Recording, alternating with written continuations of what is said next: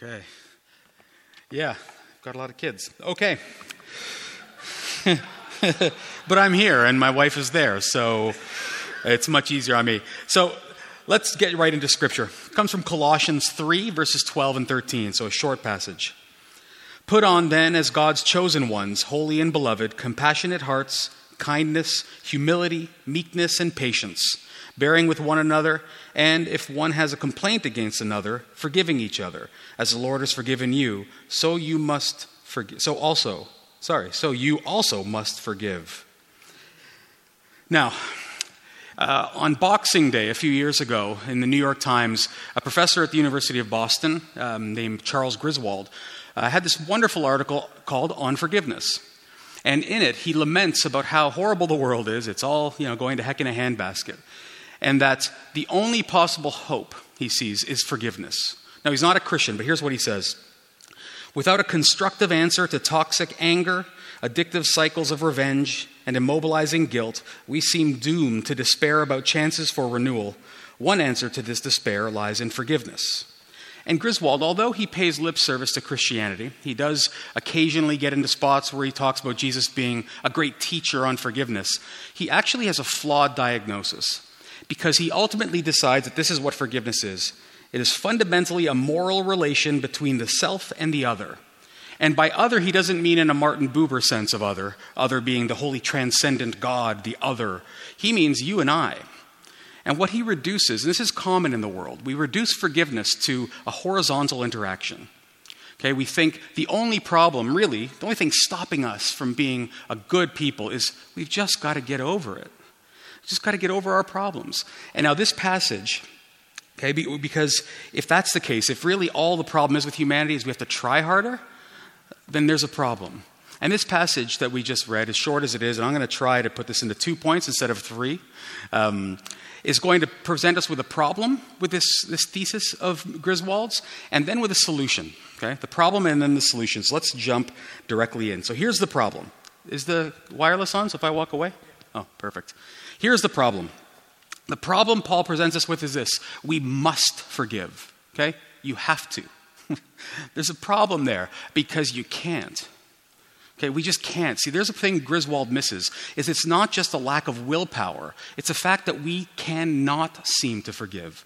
And it's, it's, you see it all through history. So if you think about in, you know, protest songs in music, you had Bob Dylan's Blowing in the Wind. Um, you had uh, 99 Red Balloons, for those of you who are 80s and 90s kids, um, by Nena. You have the Cranberries wrote a song called Zombie about the, uh, the uh, Irish uh, Civil War, Irish problems there. More recently, we have System of a Down, Radiohead, Tribe Called Quest, Kendrick Lamar, all writing these protest songs about war and struggles. And here's the gist of them just get over it. Israel, Palestine, really? 2,000 years? You can't get over it? Just stop it. You know, uh, just get over your problem, just forgive, coexist, bumper stickers. Now, here's the problem with that. I, I, I do agree with the sentiment. As Christians, don't we think the same thing? Let's get there. The problem is we can't seem to do it. And this, um, this I think, is why. First, let's use a very practical example. If any of you have gone through a relationship breakup, a divorce especially, you know how hard it is to forgive. Because that other person knows you so intimately, they know you so deeply, they know your insecurities, and doesn't that come out in the breakup? Don't they poke that because they want to hurt you?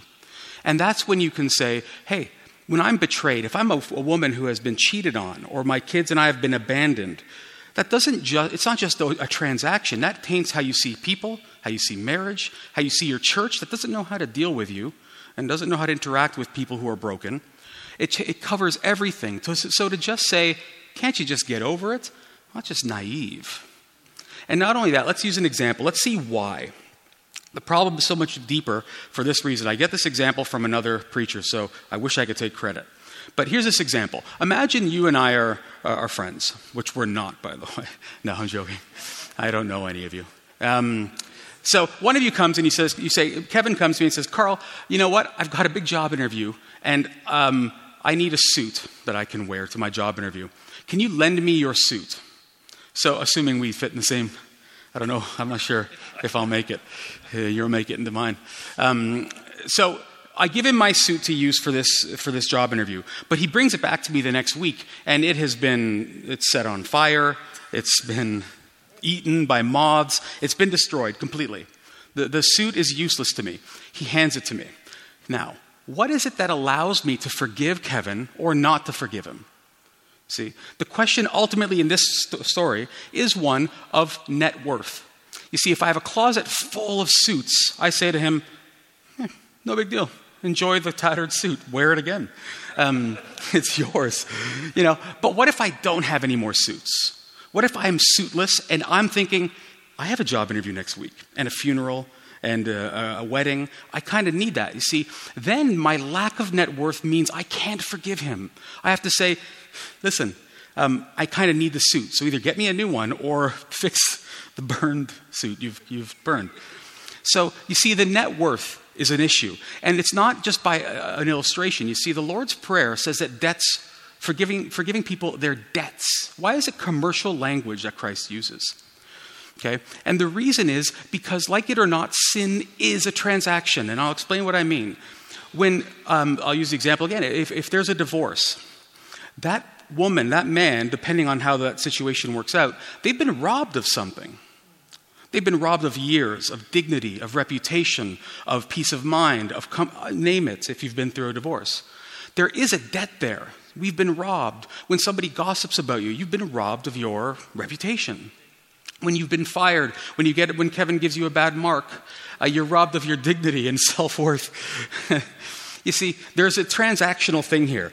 And what determines if I can forgive my cheating spouse, my employer, my, my professor, the suit borrower, is whether or not I've got a closet of suits. Okay? This is a fundamental problem because you and I tend to be, and this is what Griswold misses in his article, is we are emotionally impoverished. We have no suits. So when somebody robs me of my reputation, I can't forgive them because I have nothing in the closet. They've just taken the only thing I have. All I have before you is my Instagram account. Uh, or my reputation. Or as a preacher, all I have is my preaching. If I lose this 30 minutes, who am I? And because I have no identity outside of that little thing, my closet's empty. I can't forgive you when you rob me of it because you've taken the only thing I have. See? And this is a problem that I don't think Griswold gets. But we know this, okay? We know we're insecure.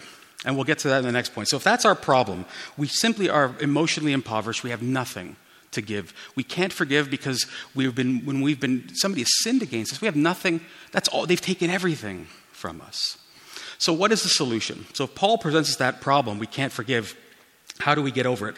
Well, there's a few, there's two reasons he gives us, and let me give you a quick way we try to fill up our closet with suits uh, in, a, uh, in a counterfeit way, okay, in a way that doesn't work.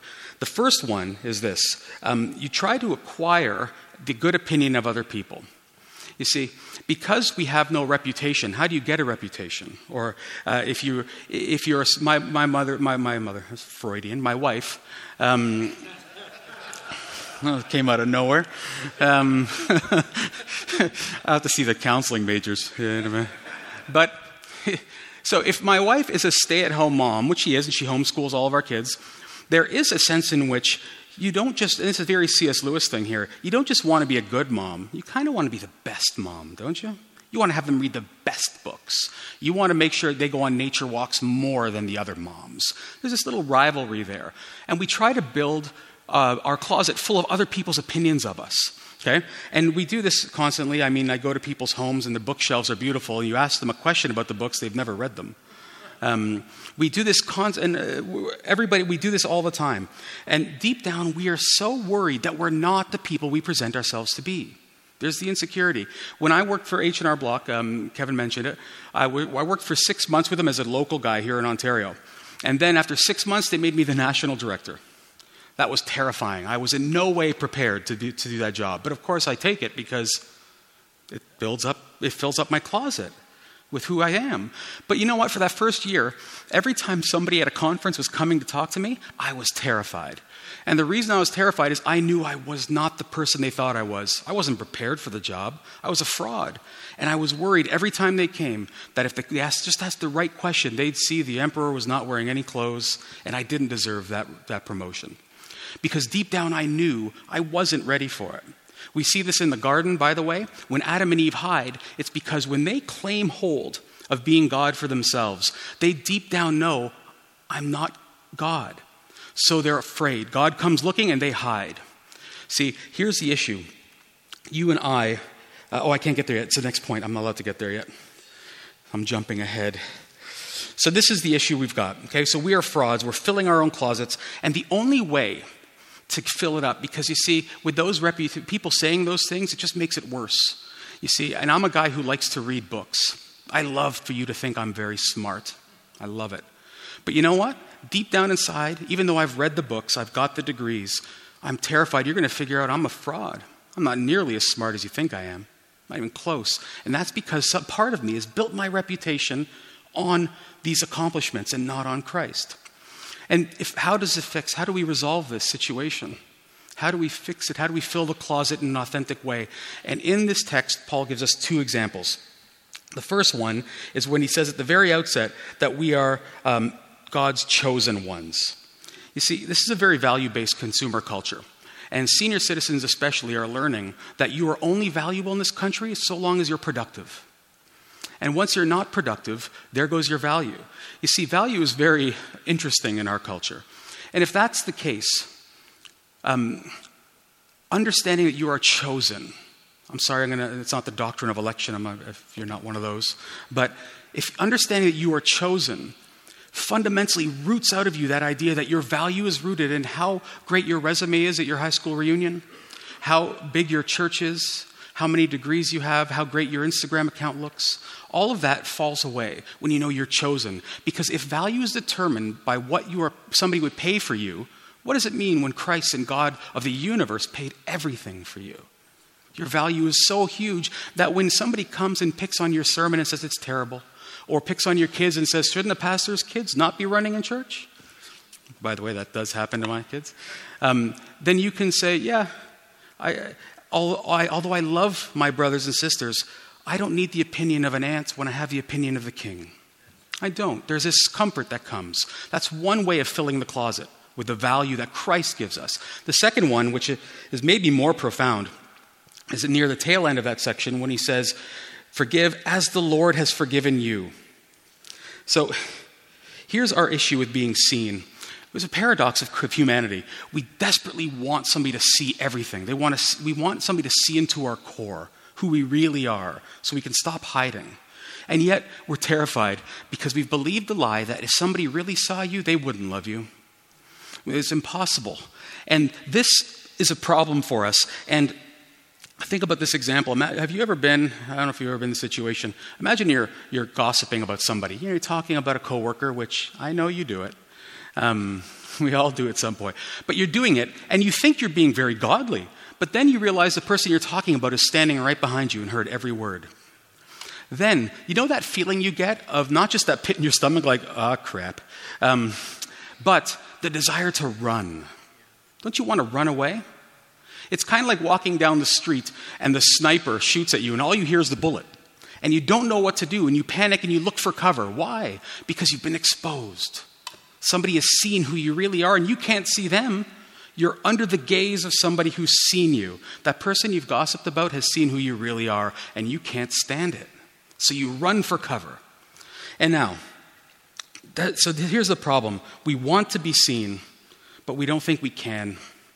And, you know, there's this movie from the 90s, I guess it's from the 90s, called The Fisher King, Robin Williams, remember? I don't think it did very well. I don't know how well it did. But in it, Robin Williams plays this um, homeless guy who I think he was a professor. And secretly, he has been watching this young lady, this girl Annie. And he sits outside, even though he's homeless, he sits outside her building where she works and he watches her come out at lunch and he follows her and he just admires her from afar. Okay? And he falls in love with her. And he eventually confronts her and speaks with her. And this is what he says. And she melts, by the way, when he says this. She, he says, I'm in love with you, and not just from tonight. I've known for a long time. I know you come out from work at noon every day and you fight your way out that door again, and then you get pushed back in, and three seconds later you come back out again. I walk with you to lunch, and I know if it's a good day if you stop and get that romance novel at the bookstore. I know what you order, and I know that on Wednesdays you go to that dim sum parlor And I know that you get a jawbreaker before you go back to work. And I know you hate your job and you don't have any friends. And I know sometimes you feel a little uncoordinated and you don't feel as wonderful as everybody else and feeling as lonely and as separate as you feel. I still love you. I love you. And I think you're the greatest thing since spice racks. Robin Williams. Um, and I would be knocked out several times over if I could just have that first kiss. And I won't be distant. I'll come back in the morning and I'll call you if you let me. You see, and she falls apart. She falls for this homeless guy. Why? Because he has seen her. He has seen her depths of who she is, how clumsy she is, how the world seems to not value her. And in although she, he sees how low she feels about herself, he still loves her. We all crave it. We desperately want it. And until we embrace that this is possible, you're never going to forgive because your closet's going to be full of suits that can't protect you from anything. Now, um, let me start to close here. Start to close. That's a good pastor talk for 30 more minutes. No, it'll be over very soon. Um, now, this is, this is the cross. So the cross shows is the only place where you see both. You see how deeply flawed you are. The cross was that necessitated your deep flaw and yet you see how deeply loved you are. And not, and not, let's not do it in just a simple pastoral way. Let's, do, let's dig deep into what it means because to forgive as Christ has forgiven you is not just to say, well, he's given, forgiven everything and just gloss over it. Think about the depths of it. In talking about um, our art and how we paint Jesus with clothes on, even though we know the Romans probably would have stripped him naked, we don't picture Jesus naked on the cross, do you? Now, Kurt Thompson, a psychologist, said this about, about the cross. This is why the crucifixion and Jesus' naked body is such a big deal. Even our artwork depicting the event, even in our artwork depicting the event, we don't strip him naked. We have a loincloth around him, and that's all well and good, but it suggests that we don't want God going that far. But he does. God submitted himself to the shame of the cross. He has been there, and he says, I'm willing to go, go with you where you are not even willing to go yourself. You see, you and I have to stare at the cross and drink full what it means. And I'm not trying to suggest we go paint pictures of Jesus naked. But you see, the fact that we don't put him there is a suggestion that we don't want to think he went that far, but he did. He went that far for you and I, and we need to see the depths of shame he was willing to take on for your sake. Because when you see how deep you were and yet how loved you were, how Hebrews says that for the hope set before him, he endured the cross, what hope? What hope? What did the master of the universe not have that he was going to get from the cross? The answer is you. You were that great hope. And when you see that, how deeply loved you are, even though he's seen you to your core, not only is that deal with your judicial problem of sin with God, but it frees you up to go out into the world with forgiveness. So when somebody comes and gossips about you, you can say, Hey, I respect it. Maybe you're partly right in what you said, but I've got a closet full. I'm so full of identity and value in Christ, I can forgive you. And the only way you're going to get that is by staring at the cross, by coming to Christ. And then, of course, that frees you up to actually stop seeing the gospel as so narrow, as seeing it as just a judicial thing of, I owed a debt and Jesus paid my debt. Yeah, and then he frees you up to go. You see, because you're not just freed from something, you're freed for something. And to forgive is a beginning that'll free you up to be the person Christ wants you to be in your community, in your homes, your workplaces, in the world, in Calgary, in Tyndale. Okay? So let's pray. Father, thank you for, um, thank you for your word. God, thank you for the fact that it is so um, it's sharp Double edged is, I don't even know if there's such a thing, Lord, as a triple edged, but you cut right to the core of us in it. And help us to, to take your word seriously and not just to take it seriously as authoritative, but then to, to chew on it, to meditate it, to turn it over in our mouths like a hard candy until it dissolves into us. Um, God, we thank you for Paul. Thank you for the word. Lord, thank you for the fact that you gave everything. Thank you that you even endured things that we don't want to talk about that you gave everything for our sake. And when, as we recognize that, um, we take on your yoke and we begin to see how, uh, how freed we are, how full our closet is with value, identity, reputation, so that when the world mocks us as it does and will, we can turn to it and say, Thank you. I have a Savior who died for me. Father, we ask this in Jesus' name. Amen. I think I'm supposed to say the benediction to you. So I'll just do a very uh, not formal one and say, um, Go out into the world in the full assurance, I'm assuming people here are all Christians, but in that full assurance you have as Christians, that your grip on Him is actually not what matters, it's His grip on you. And knowing that you can't be plucked from His hand, go out into the world. Be bold. Be like Super Mario Brothers, where you know you have unlimited lives, so you can be bold and try to jump over a chasm that you know you're never going to make, because it's not the end of you. You've got more lives. Let's do that. That's the worst benediction ever, but let's do that. Thank you.